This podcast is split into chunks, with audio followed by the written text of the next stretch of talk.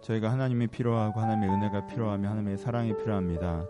지금 한 주간 지친 마음, 메마른 마음 있다면 이 예배의 시간 하나님의 찾아오신 가운데 마음에 위로가 있고 새힘 얻음이 있기를 소원합니다. 아버지 한 사람 한 사람 가운데 은혜로 락하여 주옵소서. 한 사람 한 사람 가운데 주께서 찾아와 주옵소서. 그래서 살아계신 하나님이 다시 한번 날 어떻게 살리시는지 경험하는 그 예배가 될 수 있도록 아버지 은혜로 허락하여 주옵소서. 이 시간 주님께서 함께 하시길 기대하며 살아계신 예수님의 이름으로 기도합니다. 아멘. 함께 나눌 말씀은 로마서 2장 17절에서부터 24절 말씀입니다. 로마서 2장 17절에서부터 24절 말씀.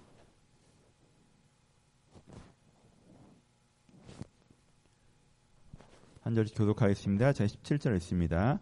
유대인이라 불리는 내가 율법을 의지하며 하나님을 자랑하며 율법의 교훈을 받아 하나님의 뜻을 알고 지극히 선한 것을 불간하며 맹인의 길을 인도하는 자여 어둠에 있는 자의 빛이요 율법에 있는 지식과 진리의 모범을 가진 자로서 어리석은 자의 교사여 어린아이의 선생이라고 스스로 믿으니 그러면 다른 사람을 가르치는 내가 내 자신은 가르치지 아니하느냐 도둑질하지 말라 선포한 내가 도둑질하느냐 가늠하지 말라 말하는 내가 가늠하냐 우상을 가증히 여기는 내가 신전의 물건을 도둑질하느냐 율법을 자랑하는 내가 율법을 범함으로 하나님을 욕되게 하느냐 기록된 바와 같이 하나님 이름이 너희 때문에 이병인 중에 모독을 받는도다. 아멘.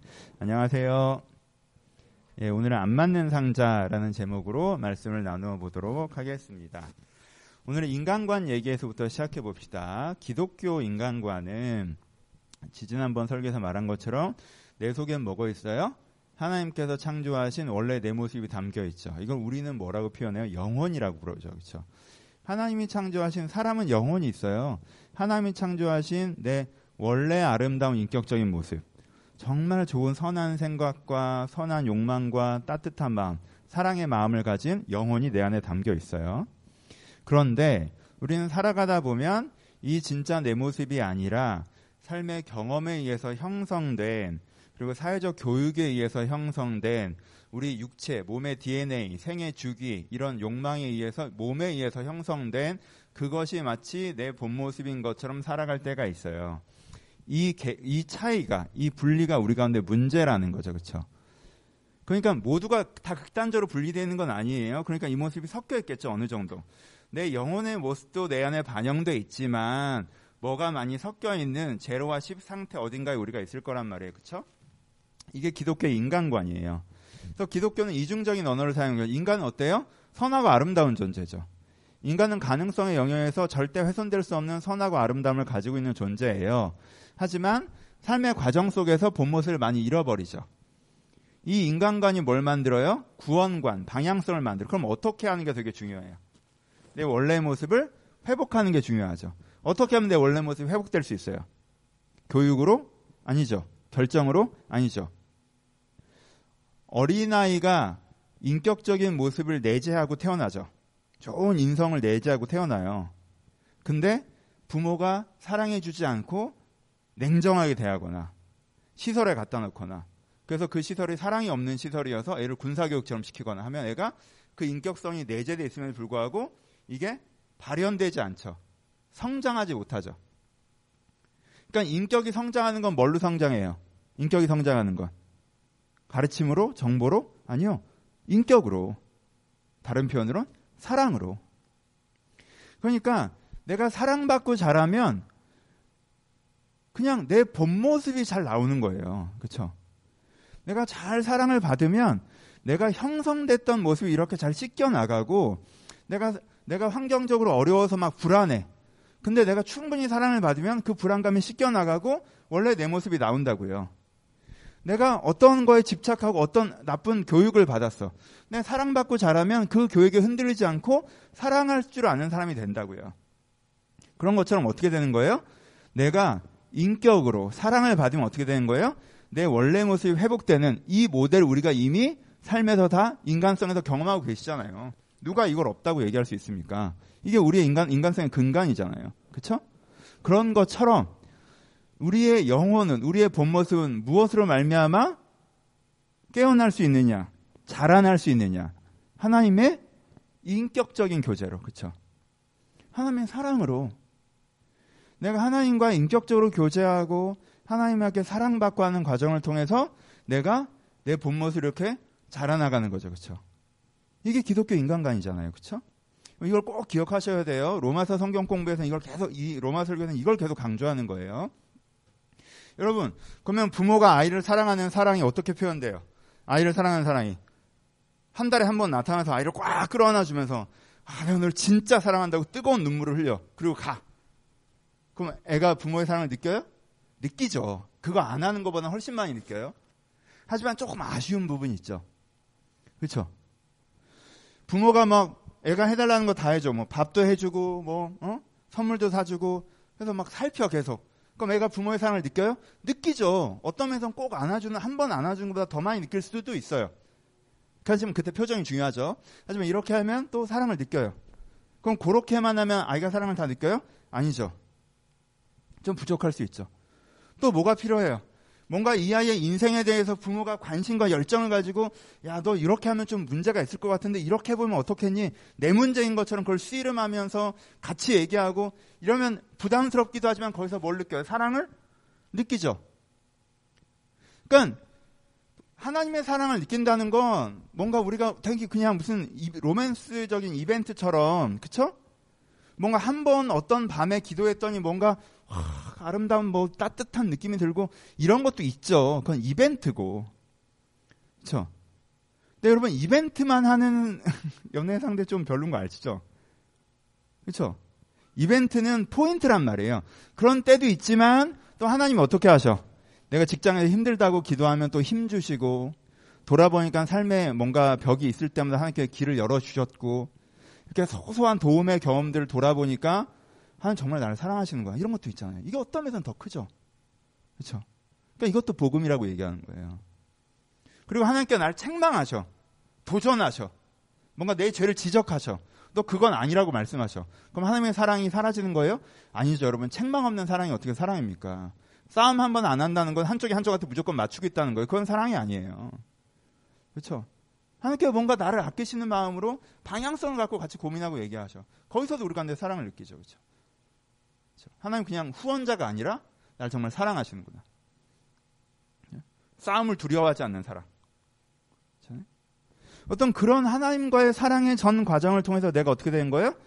원래의 내 본래의 영혼, 본래의 인격, 이게 회복되어져 가는 과정. 이게 뭐예요? 구원이죠. 이게 기독교 인간관이고 이게 기독교 구원관이에요. 그러니까 이런 시간들과 이런 마음들로 내가 점점점 어떻게 된 것, 자라나는 것, 그리스도에게까지 자라나라. 그러니까 식물이 자라는 것처럼. 그러면 자라는 건 하루아침에 되지 않잖아요. 오늘 소원이 오랜만에 봤는데 하루아침에 된 것 같아. 내가 보기엔. 오, 얘가 막 자랐어. 6개월 만에 봤더니. 엄청나게 자랐어. 하지만 엄마 입장에선 깜짝 놀랄 얘기죠. 그쵸? 매일매일 이렇게 돌봤더니 조금씩 자란 거잖아요. 그쵸? 어느 날 돌아봤더니 자라 있는 거잖아요. 그러니까 하룻밤의 결단으로 사람이 뒤집어지는 게 아니라, 그쵸? 하룻밤 자연으로 했더니 막 키가 쑥 커져 있는 게 아니라, 최소한 그래도 한 1년 단위로. 이한이도 못 보셨죠? 이한이 엄청 컸어요. 지금 167? 진짜 컸어요. 그렇죠? 그래서 여러분들 오랜만에 보시니까 쑥 자라 보이지만 저 입장에서는 매일매일 자란 거잖아요. 그렇죠? 그렇게 그렇게 우리가 오랜만에 나를 보는 사람은 오, 사람이 완전 바뀌었어 라고 하겠지만 내 입장에선 매일매일 하나님과 교제하고 매일매일 하나님과 뭔가 사랑받고 매일 하나님 앞에 보내는 짧은 시간들이라도 그것들 이렇게 쭉 쌓아가니까 내가 그냥 훌쩍 변화되는 거. 이게 뭐예요? 구원의 서정이죠. 그렇죠? 이게 기독교의 인간관이고 구원관이에요. 이 얘기를 계속 할 거예요. 그러니까 우리 이번 이번 하반기 텀에 로마서를 해 나가는데 타금 안 하시는 분들도 뭐 다 같이 정말 이 복음에 한번 다시 생각을 해 보셨으면 좋겠어요. 기독교의 복음에 대해서. 그렇죠? 근데 이제 오늘은 그 도입부에서 뭘 하는 거야? 아직 1, 2장 그 도입부죠. 그 도입부에서 뭐가 잘못됐는지에 대한 얘기를 하면서 인간관 얘기를 하는 거예요. 기독교 인간관은 그러니까 영혼의 인간관이에요. 원래는 너무 괜찮은 존재, 현상적으로는 조금 왜곡되어 있는. 그래서 이 갭을 줄여나가야 되는 게 인간이다라는 게 기독교의 인간관, 영혼의 인간관이에요. 근데 이 일반적인 세상의 인간관은 두 개라고 지금 성경에서는 대표적으로 얘기해요. 또 다른 게 또 있긴 하지만 기본적으로 그 당시에 대표적으로 두 가지가 첫 번째가 뭐예요? 어떤 인간관이에요? 지난주 지난번 얘기했던 욕망의 인간관. 욕망의 인간관이란 건 뭐예요? 인간을 뭐로 규정해요? 인간을 내 원함이 곧 나다라고 규정하죠. 내 욕망이 곧 나예요. 내가 원하는 게 곧 나예요. 그러니까 영혼 같은 것도 생각할 필요 없고 그런 그런 뭔가 내 안에 내재되어 있다는 것도 너무 상상의 얘기고 그런 게 없다고 생각하고 그리고 현재 내 모습이 뭔가 형성됐고 그런 것도 그렇게 중요하지 않고 그러니까 어찌 되었건 간에 지금 내가 원하고 있는 거 그게 나예요. 그러니까 내가 인생의 방향을 어디다 둬야 돼요.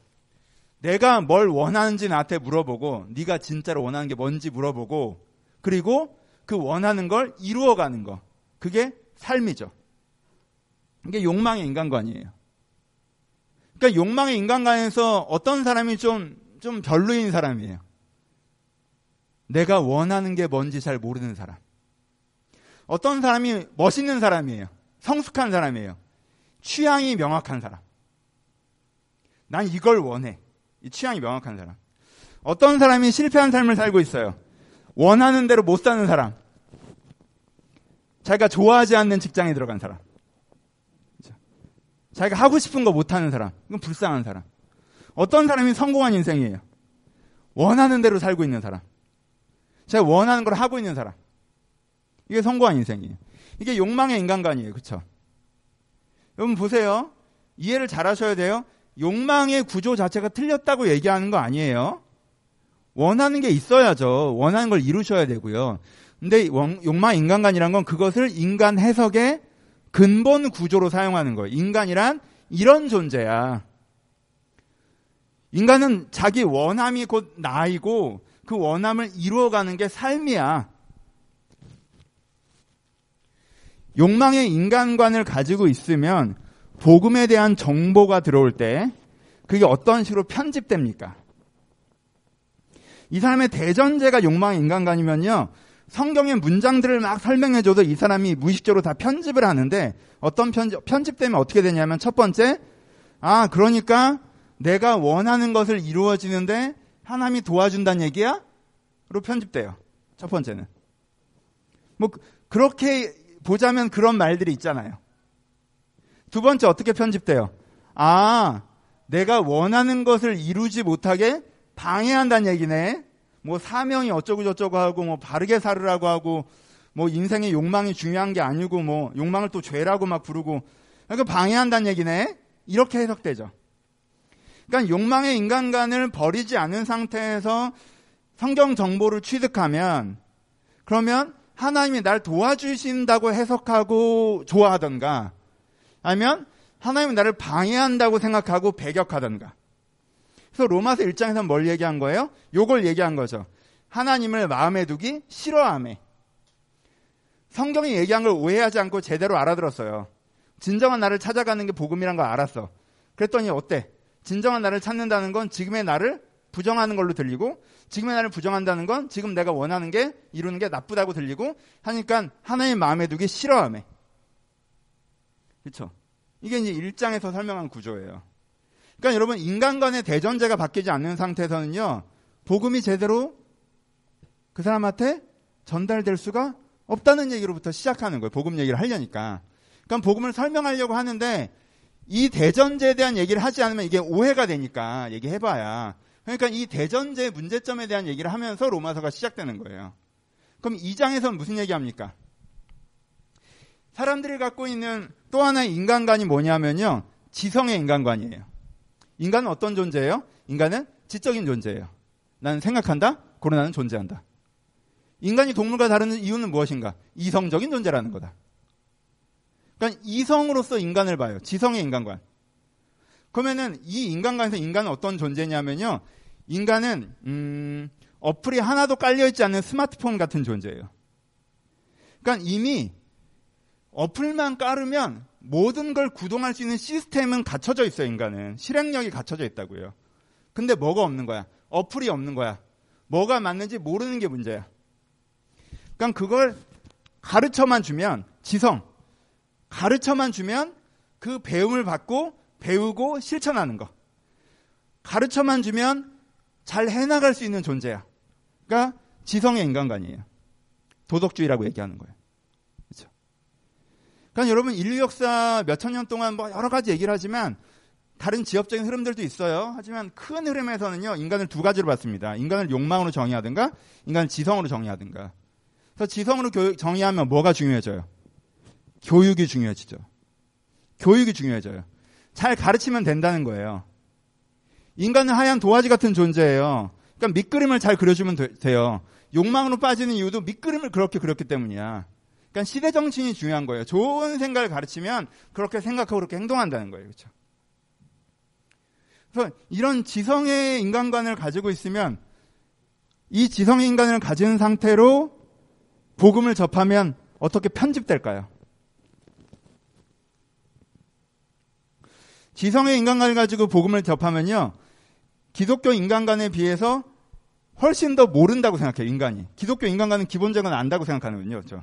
야, 원래 다 뭐, 선이 뭔지 네가 왜 몰라? 사람 양심인데 다 알지. 애들도 다 알아, 그건.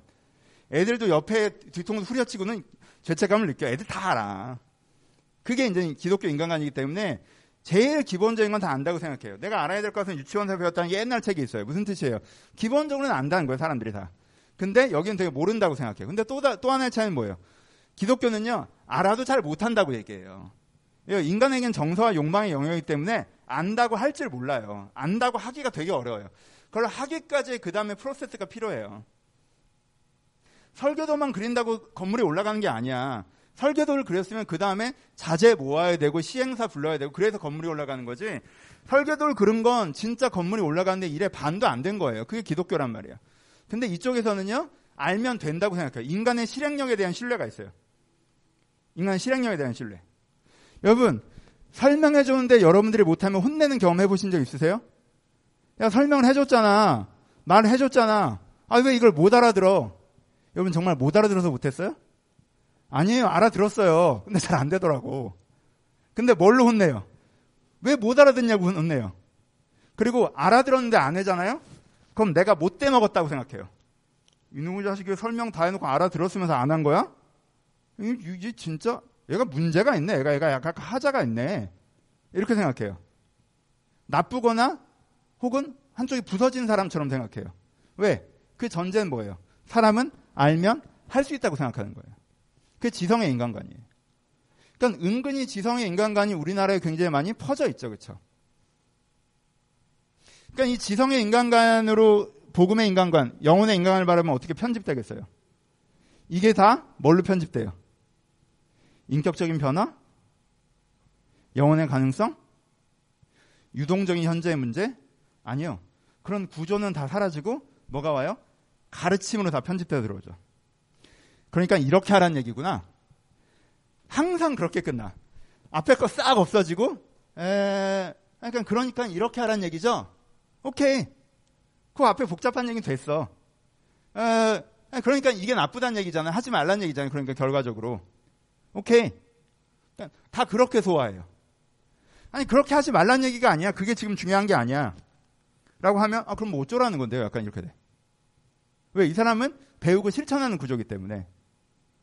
그러니까 항상 무슨 설교를 듣든지 무슨 설명을 듣든지 그러니까가 붙어요. 그러니까 이렇게 하라는 거죠.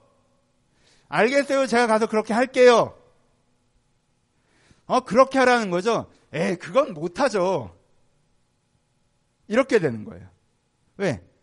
인간관 자체가 뭐로 되어 있으니까? 지성의 인간관으로 되어 있으니까. 여러분 다시 반복합니다. 욕망 자체가 나쁘다고 얘기 안 했어요. 욕망이 되게 중요한 거고 소중한 거예요. 여러분 원하는 거 이루면서 살아가세요. 근데 그게 인간관이 될 때 문제라는 거예요. 지성도 마찬가지예요. 지성이 얼마나 소중합니까? 그리고 신앙에서 지성의 측면이 분명 있어요. 그쵸? 그게 또 나중에 합시다. 근데 이게 인간 자체를 해석하는 구조가 될 때 문제라고 얘기를 하는 거예요. 포인트를 아시겠죠? 그럼 어떤 문제가 생기냐? 오늘은 이 얘기를 할 텐데, 첫 번째, 지성의 인간관으로 복음을 해석하잖아요. 영혼의 인간관을 하나님의 복음을 왜곡해서 해석하면 첫 번째 어, 부담감이 많아집니다. 성경을 처음엔 그냥 그냥 교회 다니고 뭐 그냥 봉사 좀 하고 성경 좀 읽고 이런 건가 보다 하면 가볍잖아요. 그건 할 수 있잖아. 근데 자세히 들어봤더니 어 원수를 사랑하라 그러고 하나님을 사랑하라 그러고 소명으로 살아가라 그러고 어, 네가 갖고 있는 원함이 우상 숭배일 수 있다고 얘기하고 막 이렇게 치고 들어오니까 너무 어렵잖아. 이렇게 하는 건. 너무 어렵잖아요. 그러니까 부담스럽죠.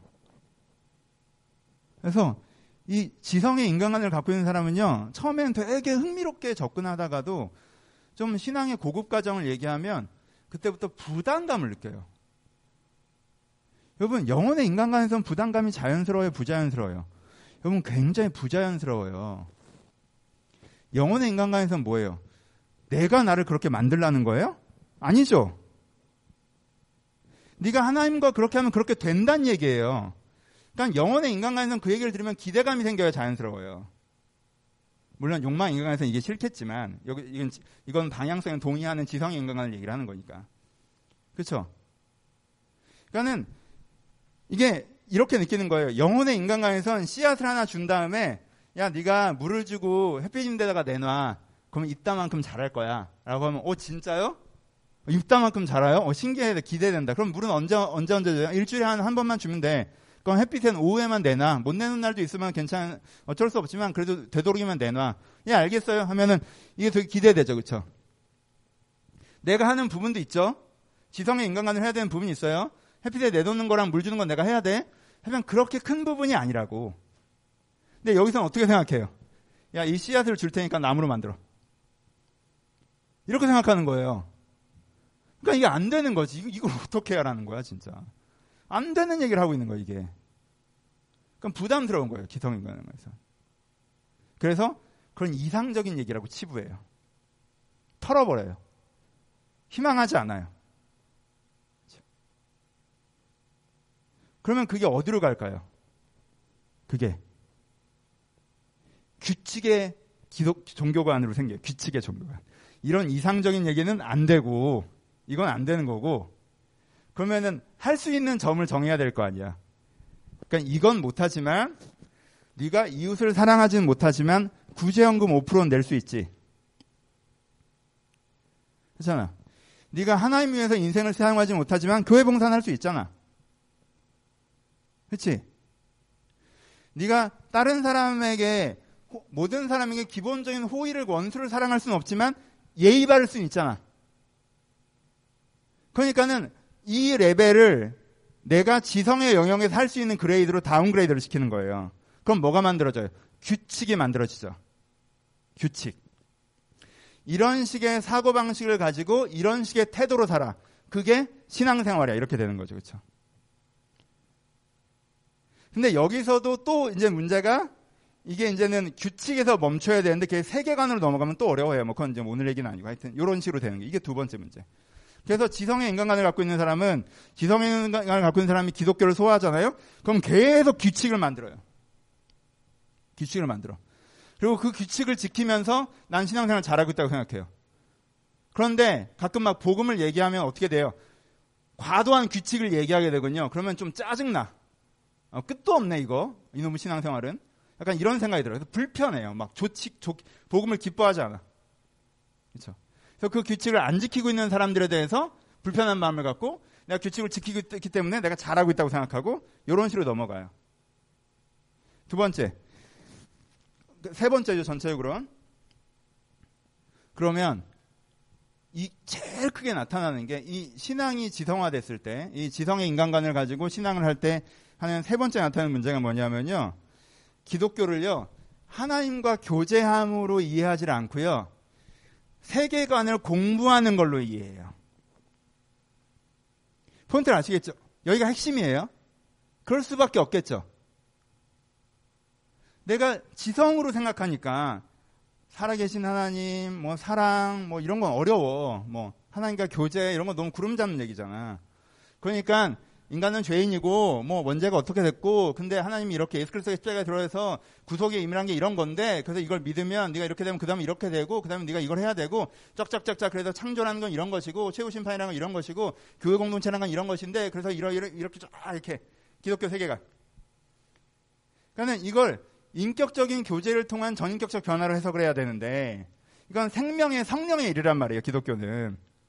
그렇죠 기독교는 가치관에 대한 게 아니에요. 생명의 성령의 일. 하나님의 성령을 통해서 내 안에 생명이 자라나는 일이란 말이에요. 그건 아이가 아이를 키우는 것 같은 거고 남녀간에 교제하는 것 같은 거고 막 이런 거예요. 그러니까 다 부부라고 하시고 아버지라고 하시고 계속 그 언어를 쓰시잖아요.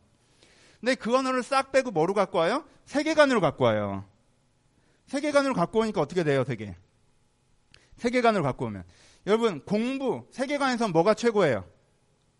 내가 다른 사람한테 설명할 수 있을 정도의 지적력을 갖는 게 최고예요. 그렇죠? 그렇잖아.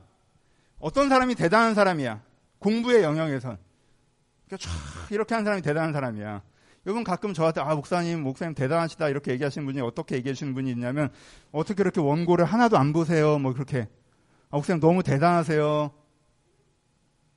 여러분 그건 기술이에요 기술 기술 그렇죠 그게 뭐가 대단해 도대체 아, 대단은 하지. 그 기술의 입장에서. 그건 뭐, 아, 그건 그 대단함은 롤에서 페이커가 어떻게 거기서 그런 무빙을 하나 진짜 그런 대단함이에요. 그냥 기술적인 대단함이죠. 그렇죠? 근데 지성의 영역에서는 그게 엄청나게 대단한 것처럼 생각해요. 그 지식이 저 사람한테 다 소화되어 있는 거잖아. 그렇죠? 그럼 지성의 영역에서는 그럼 또 뭐가 대단해져요? 뭐가 뭐가 신앙이 높은 거야? 지성적으로 신앙을 이해하면 내가 이 신앙적 기준을 가지고 어떤 사회적 현상, 교회적 현상, 타인의 삶에 대해서 정확한 문제 제기와 방향성을 이야기할 수 있는 게. 여러분, 진짜 지성인은요, 이걸 설명해 주는 데서 멈추지 않고 그 기준으로 이 사회를 비평해낼 수 있을 때가 진짜 그 시대의 지성인이거든요. 그게 사회 빛의 역할을 하는 지성인의 역할이란 말이야. 그러니까 내가 바른 기준으로 이 사회를 비평해내는 거. 한국 교회가 어디로 어떻게 가고 있다. 이, 이 시대의 문제는 무엇이다. 우리 가운데 무엇이 필요하다라는 말을 너무 이렇게 명확하게 해낼 수 있는 거. 이러면 top class 신앙이라고 생각하는 거예요. 포인트를 아시겠어요? 지적으로 신앙이 소화되면 신앙의 세계관이 되고 세계관이니까 공부를 열심히 하고 그래서 신앙에 대한 공부를 끝내서 내가 그걸 잘 설명할 수 있고 그 기준으로 세상을 비평해낼 수 있으면 그 사람은 신앙에 되게 좋은 수준에 있다라고 생각해야 되는 거죠. 그러니까 바울이 그거에 대해서 뭐라고 하는 거예요. 뭐라고 해요? 그러므로 남을 판단하는 사람아. 누구를 막론하고 내가 핑계하지 못할 것은 남을 판단하는 것으로 내가 너를 정죄함이니 판단은 내가 같은 일을 행합니다. 이런 일을 행하는 자에게 하나님의 심판의 진리대로 되는 줄 우리가 아노라. 이런 행하는 자는 판단, 자를 판단하고도 같은 일을 행하는 사람아 내가 하나님의 심판을 피할 줄로 생각하느냐.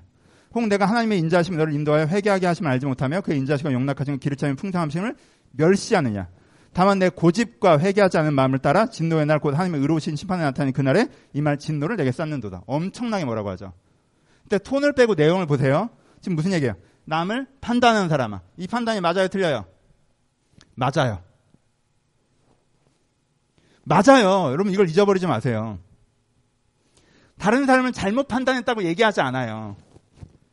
다른 사람을 잘 판단했어요. 뭘 기반으로? 말씀을 근간으로.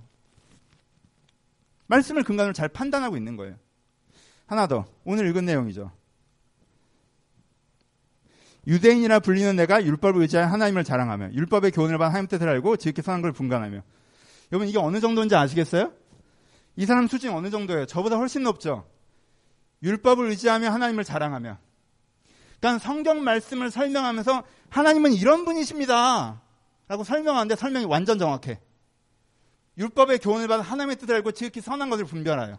그럼 여러분, 여러분 어떻게 살아야 됩니까? 말씀을 근간으로 하면요. 내가 분별해 드릴게요. 이게 맞는 거예요. 설명이 정확한 사람. 이 사람 설교하면 진짜 잘할걸요? 그렇지 않아요? 방향성 설교에선 탑인 사람이에요. 그렇죠? 그러면서 그 다음에 여러분 이 시대가 뭐가 문제입니까?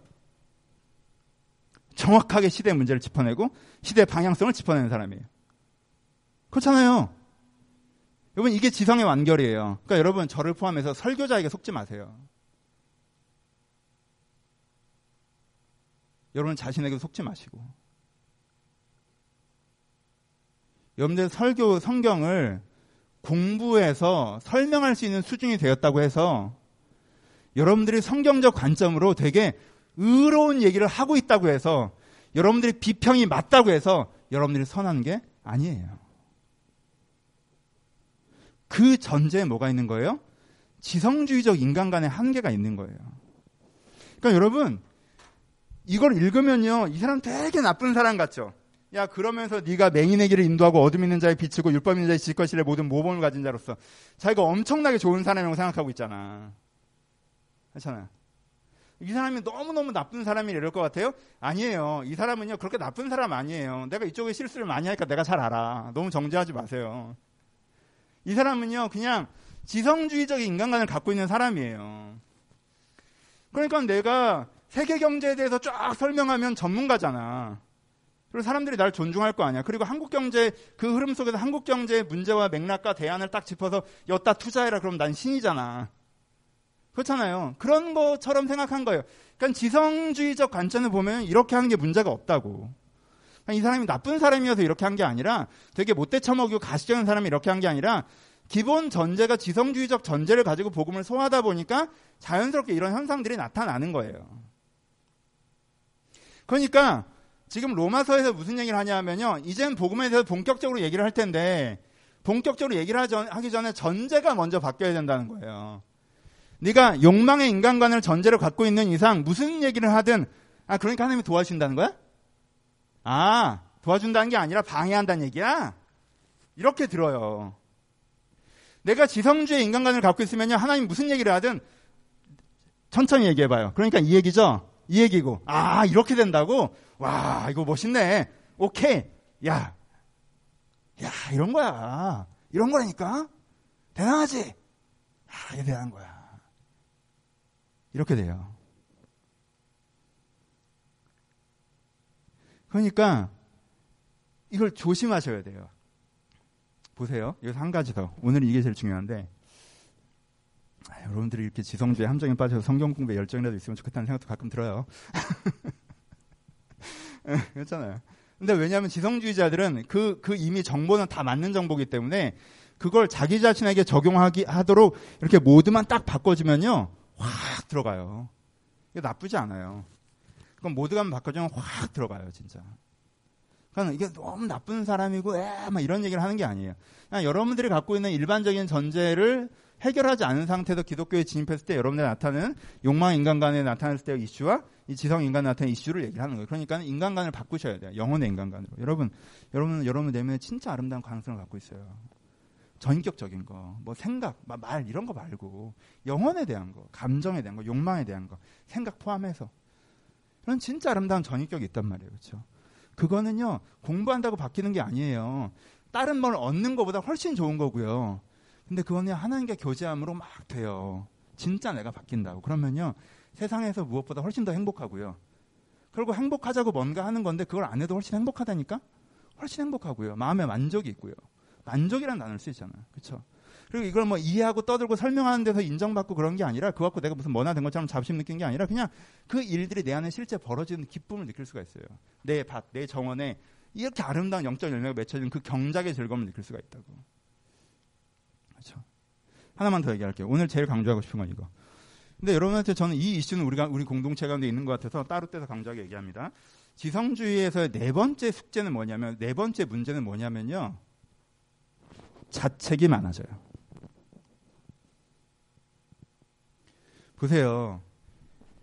이게 여러분들은 대부분 나는 요 이슈가 있다고 생각해요. 뭐, 뭐 이렇지도 않고 별로. 나는 내가 뭔가 말씀을 깨닫고 지성주의이기 때문에 자꾸 뭔가 뭘 하냐면 너무 결단을 해. 아, 이래야겠구나. 그러니까 이렇게 하자라는 말씀이구나. 라고 결단적으로 많이 가요. 그러니까 자꾸 행동 지침을 정한다는 거죠. QT하고도 자꾸 이렇게 해야겠어요, 이렇게 해야겠어요, 이렇게 해야겠어요, 이렇게 해야겠어요. 그쪽으로 간단 말이야. 여러분 그렇게 하잖아요. 그렇게 이렇게 해야겠어요를 내 마지막 문장으로 QT를 한 달 만에 봐라. 둘째 달부터 절대 하기 싫다. 해야 될 게 쌓이는데 뭘 또 배워? 해야 될 거 쌓이 그게 안 돼서 문제인데 뭘 또 배워? 그러니까 QT 하기 싫어요.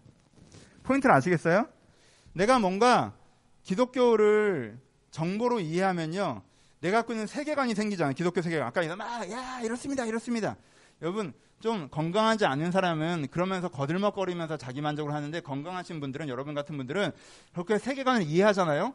그러면 그 다음에 무슨 고민을 하냐면 난 그 세계관대로 살고 있나 고민해요. 그러니까 어떻게 돼요? 자책이 들어요. 아까 얘기한 것처럼 뭔가 규칙화했어. 이렇게 해야겠구나, 이렇게 해야겠구나, 이렇게 해야겠구나. 내가 지성주의다 보니까. 근데 규칙화했어. 그럼 그 다음에 그 규칙을 내가 해야 되잖아. 근데 이렇게 못하잖아. 그러니까 자책이 된다고. 그래서 일반적으로 그냥 여러분처럼 좀 착한 사람들이 지성주의자가 됐을 지성주의 인간관을 갖고 복음을 왜곡했을 때 생겨나는 문제점이 뭐 부담이나 그런 규칙화나 이런 거의 문제보다 자책을 많이 하세요. 여러분, 죄를 회개하는 것과 자책에는요, 마지막 문장이 달라요. 회개는요, 마지막 문장이 밝은 거예요. 왜요? 회개는 뭐라고 그랬어요? 회개는 이렇게 가다가, 아, 이 방향이 아니네? 라고 이렇게 돌이키는 게 회개라고 그랬죠. 그렇죠? 뒤돌아서예요. 그러니까 이 방향이 아니네라는 말 자체에 뭐가 담겨 있어요? 저 방향이네가 담겨 있죠. 그리고 뭐가 담겨 있어요? 내가 이걸 돌이킨, 돌이킬 수 있고 돌이키면 된다는 게 담겨 있어요. 근데 자책은 뭐예요? 이 방향으로 가다가 이게 아닌데 못 바꾸겠어 내가. 아, 못 바꾸겠어. 왜 난 이 모양일까? 아 이건 안 되네. 아 진짜 한심하다. 부끄럽다. 이게 자책이에요. 회개랑 자책은 완전 달라요. 자책은 뭘 안 믿는 거예요. 현상적인 여러분들은 지금 못하지만 진정한 여러분들은 이미 그런 사람이에요. 이걸 안 믿는 거예요. 자책은 자기 자신을 공격한다고.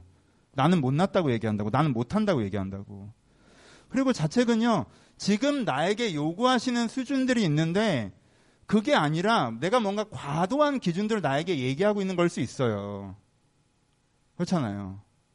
그러니까 자책은요, 그 자체로 뭔가, 어, 이건 살짝 내가 요즘에 너무 지성주의적인가? 라고 고민하셔야 되는 뭔가 부정의 이슈예요. 자책을 마치 의로운 일인 것처럼 하나님의 손길인 것처럼 이 자책을 통해서 내가 뭔가 하나님의 닮아간 그렇지 않아요. 자책은 여러분들을 살리는 게 아니에요. 자책은 여러분들을 망쳐요. 회개와 자책은 달라요.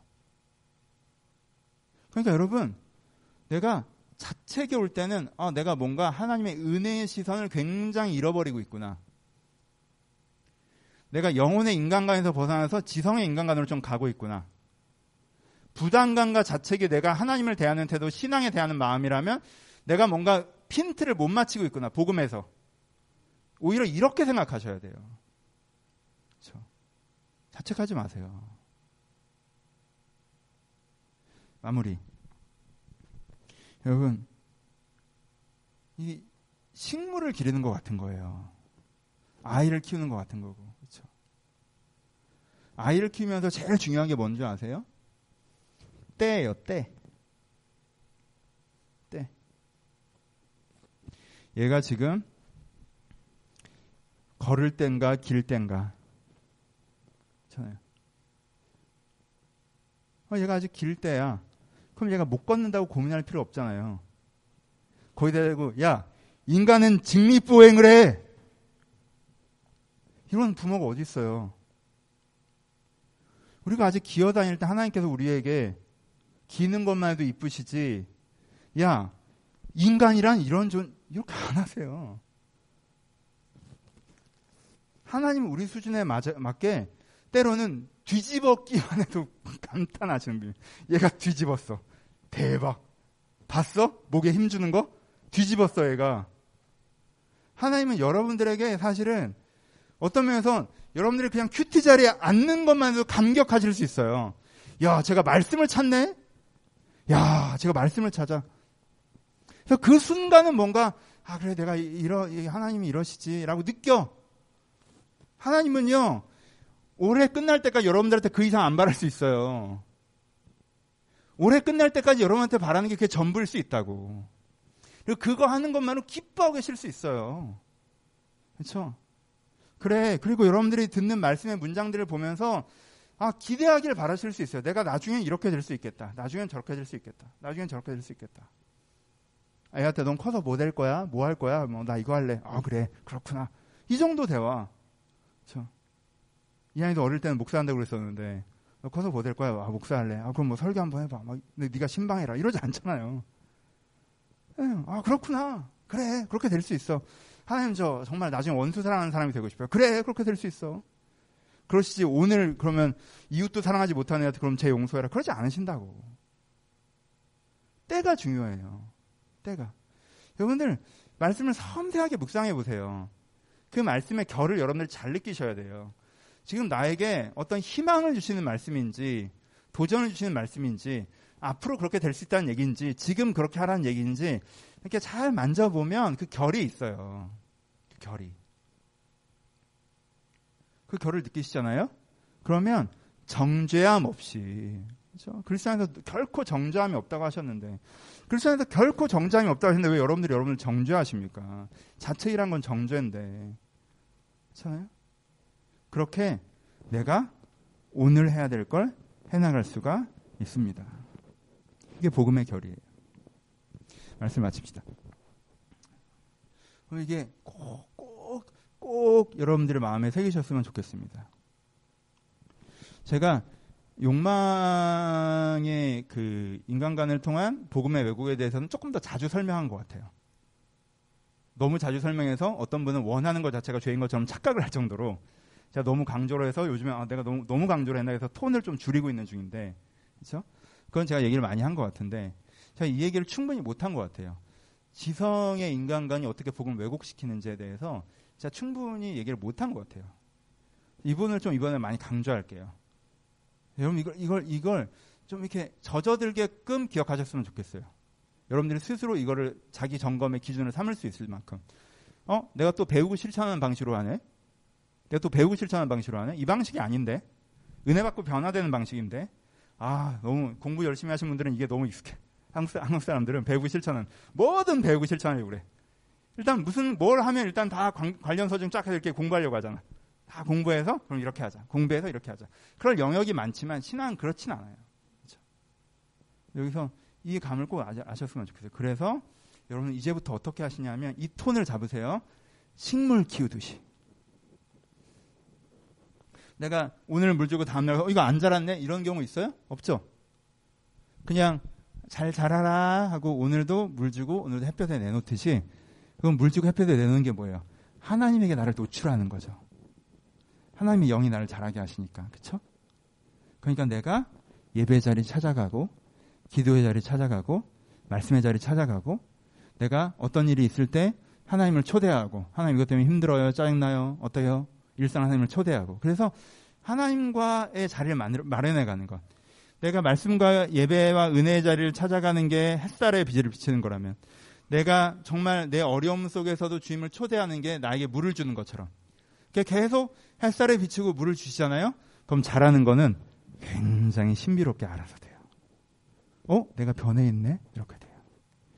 이렇게 부담감과 긴장감과 자책으로 막 어깨에 힘이 들어가 있으면 이미 뭔가 자세가 틀린 거야. 원래 그렇잖아요. 운동할 때 어, 했더니 무릎이 아파요. 어, 그러시면 자세가 틀린 건데 그거 할 때 무릎 아프면 안 되는데 이런 얘기 들어본 적 있죠. 그건 자세가 틀린 거라고. 뭔가 긴장감과 부담감과 뭔가 막 자책과 이러면 자세가 틀린 거야. 그거 아니에요, 여러분. 신앙생활 그럴 리가 없어요. 분명히 자세가 틀렸으니까 그런 거야. 자세를 정확하게 하세요. 하나님께 나를 요출하고 그 은혜를 받고 그러다 보니 자연스럽게 내가 변화되어 나가고 하지만 물을 안 주고 햇빛을 가리면 말라 죽을 수 있으니 거기에 대해서는 내가 지성, 결심을 하고 실천해서 그런 시간들을 지켜나가고 이렇게 하실 때 하나님이 여러분들 안에 있는 영을 여러분들의 영을 아름답게 자라게 하실 것입니다. 이내를 받아 누리시기를 주의 이름으로 축복합니다. 우리 찬양하겠습니다. 내 모습 이대로 찬양하실 텐데. 이 찬양이 오늘 설교랑 연결되는 부분들이 좀 있는 것 같은데 이 느낌을 아시겠죠? 내 모습 이대로 사랑하시네. 내가 계속 이 모양이어도 괜찮다는 얘기예요? 나보러 계속 이렇게 살으라는 얘기야? 그건 아니죠. 근데 왜 내 모습 이대로 사랑하세요? 앞으로 잘 될 걸 믿기 때문에 사랑하시는 거야? 지금은 정말 마음에 안 들어 죽겠지만 아니에요. 지금 정도면 충분히 잘하고 있기 때문에 이 모습 이대로 사랑하시는 거예요.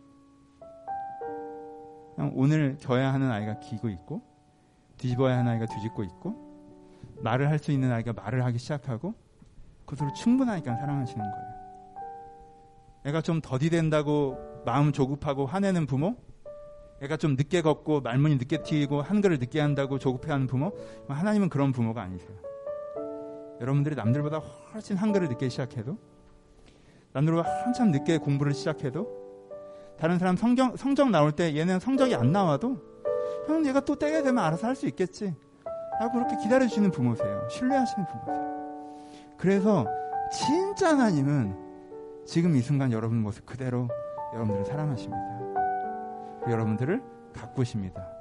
그 날개 그늘 안에 거하는 것, 제 임재 안에 거하는 것, 그렇게 잘하는 것으로 여러분들이 변화될 것입니다. 그런 기대를 갖고 기도를 담아 함께 찬양하도록 하겠습니다. 찬양하겠습니다. 내 모습 이대로 사랑하시네 연 약함 그대로 사랑하시네. 나의 모든 발걸음 주가 시나니. 날 인도하소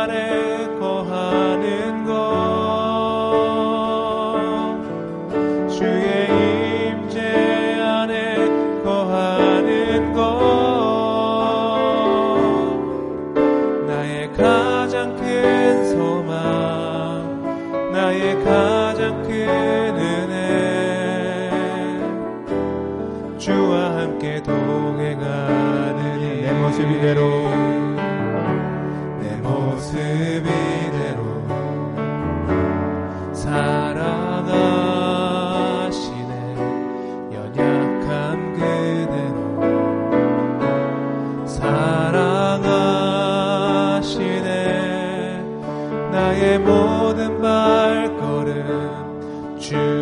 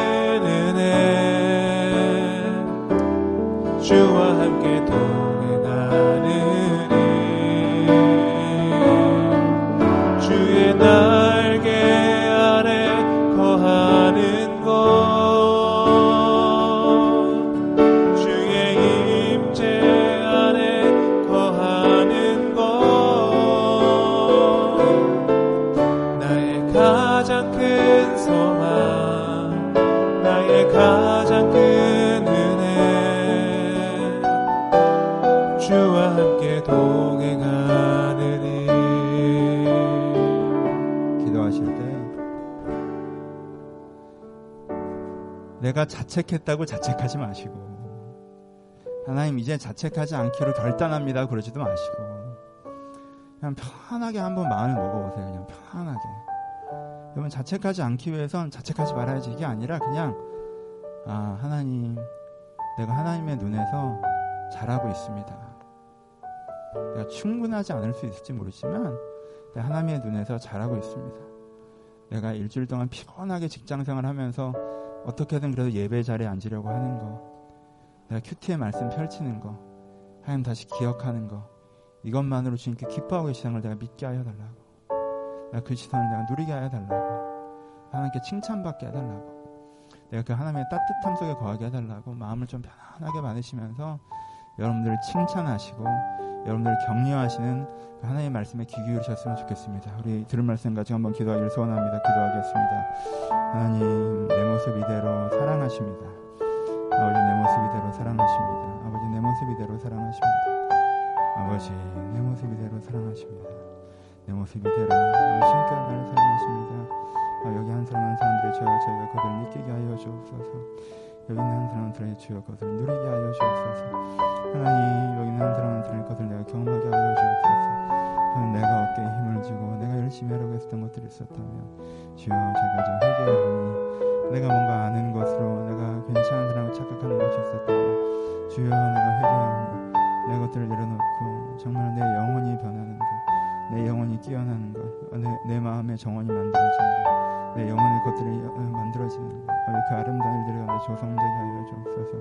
그 선량하신 일들이 이루어지게 하여 주옵소서. 아버지 내가 어떻게 쓰임받고 어떻게 보여지는 것이 아니라 내 안에 어떤 은혜가 채워지는가만 중요합니다. 아버지 다른 사람 인정받을 이유도 없이 우리 다른 사람들 과시할 이유도 없이 아버지 주여 내 안에 어떤 은혜가 채워지는가만 중요합니다. 아버지 내가 아버지 하나님 앞에 선물 받을 것입니다. 내가 주님께 받은 것들 가운데 머무를 것입니다. 내가 자연스럽게 그렇게 되기를 원합니다. 온화하게 그렇게 되기를 원합니다. 진실하게 그렇게 되기를 원합니다. 아버지 그 말씀과 내 몸을 내가 이 자리를 가기를 원하니 주여 내 마음을 부드럽게 하시고 내가 주님 앞에 부끄러운 목사 모자란 목사들로 마음에 긴장하고 애쓰며 신앙생활 하기보다 아니 편안한 마음을 가지 앞에 성령할 수 있도록 저희가 이 편안한 마음을 앞에 신앙생활 나갈 수 있도록 아버지 아버지 저 저를 도와주옵소서 주의 날개 그늘 안에 저를 두시고 주의 은혜와 그늘 안에 저를 도와주옵소서 주의 은혜를 가여 주옵소서 한 번 더 기도하실 때 여러분들의 이번 한 주간 일상으로 하나님을 초대하십시오. 전 이 하반기 여러분들 가장 이 기도를 드리셨으면 좋겠습니다. 혼자 일터에 가지 마십시오. 그래서 지칩니다. 그이 피곤함이 여러분들의 마음을 무너뜨리지 않습니까? 혼자 일터에 가지 마십시오. 하나님과 함께 일터에 가십시오. 내가 할 수 있는 거 괜찮아요. 하지만 같이 하면 더 좋잖아요. 참 제가 이번 주에 이런 이런 일들이 있습니다. 하나님 지혜도 주시고 위로도 주시고 힘도 주시옵소서. 자꾸 내가 마음이 상할 때가 있고 독해질 때가 있고 일을 하다 보니까 욕심날 때도 있고 일을 잘 못해서 불안할 때도 있고 하나님 내 마음이 여러 가지로 다닙니다. 하나님 하나님과 함께 잘 해나갈 수 있도록 해달라고 이번 한 주간 여러분 구체적인 일정들 업무들 하나님과 하나님께 고백하시면서 한 주간 여러분들을 초대하신 기도로 나가기를 소원합니다. 기도하겠습니다. 하나님 주님 저를 도와주시옵소서 주님 주님 저희를 도와주시옵소서 주님 저희를 도와주시옵소서 하나님 저희를 도와주시옵소서. 주님 저를 도와주시옵소서. 하나님 제가 혼자 일터에 서지 않고 하나님과 함께 일터에 서기를 소원합니다. 우리 주여 제가 혼자 살아가지 않고 하나님과 함께 살기를 소원합니다. 아버지 주여 제가 마음이 무너질 때도 있고 저의 생각이 무너질 때도 있고 의지가 무너질 때도 있습니다. 아니 그 자리에서 내가 주님을 찾기를 소원합니다. 주님 저를 도와주옵소서. 아버지 내가 살지 못하지만 주의 직장에서 주님께 저를 도와주옵소서. 아버지 정말 화장실 갈 시간도 없이 분주하게 일하고 있습니다. 마음이 지칩니다. 아버지 그러면도 사람이 더 힘들 때가 있습니다. 아버지 마음이 지칩니다. 아버지 사람 앞에 담대한 마음들과 일들을 잘 해나갈 힘을 허락하여 주시옵소서. 아버지 나의 힘이 되신 여호와여 내가 주를 사랑하나를 고백하였는데 분명히 다윗의 전쟁터에서 칼을 휘두를 때에도 주께 힘을 주셨을 것입니다. 아버지 이들이 그렇게 삶의 전쟁터에서 칼을 휘두르며 살아갈 때가 있고 내가 된 일들을 감당하며 살아갈 때가 있는데 거기서 주께 힘을 친걸 경험하게 하여 주옵소서. 아버지 저 제가 농사 짓듯이 나의 삶의 현장에 서야 되는데 햇빛이 뜨겁고 아버지 고리는 무겁습니다. 아버지 저희가 내 힘을 허락하여 주옵소서. 아버지 위로하여 주옵소서. 주님께 격려하여 주옵소서. 하나님 함께하여 주옵소서. 주님께 세임을 허락하여 주옵소서. 아버지 위로하여 주옵소서. 주님 이렇게 이번 한 주간 이들과 동행하시길 소원하오니 이들이 혼자 남겨져 있지 않도록 주여 주께서 함께하여 주옵소서. 은혜를 허락하여 주옵소서.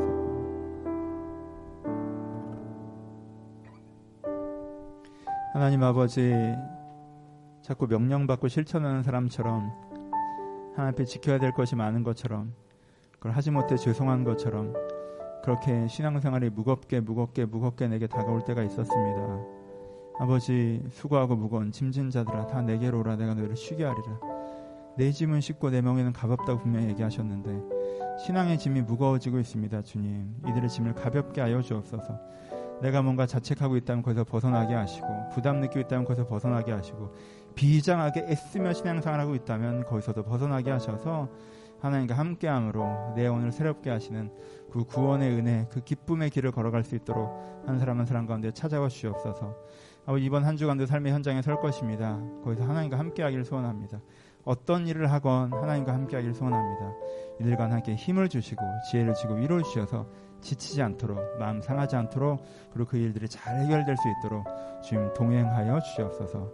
주님께 우리 함께 하시길 기대하며 이제 우리 주 예수 그리스도의 은혜와 하나님 아버지의 사랑하심과 성령님의 교통하심이 지금부터 하나님으로 하나님으로 알기를 소하는 모든 심령 심령 가운데 이제부터 영원토록 함께 있을지어다. 아멘.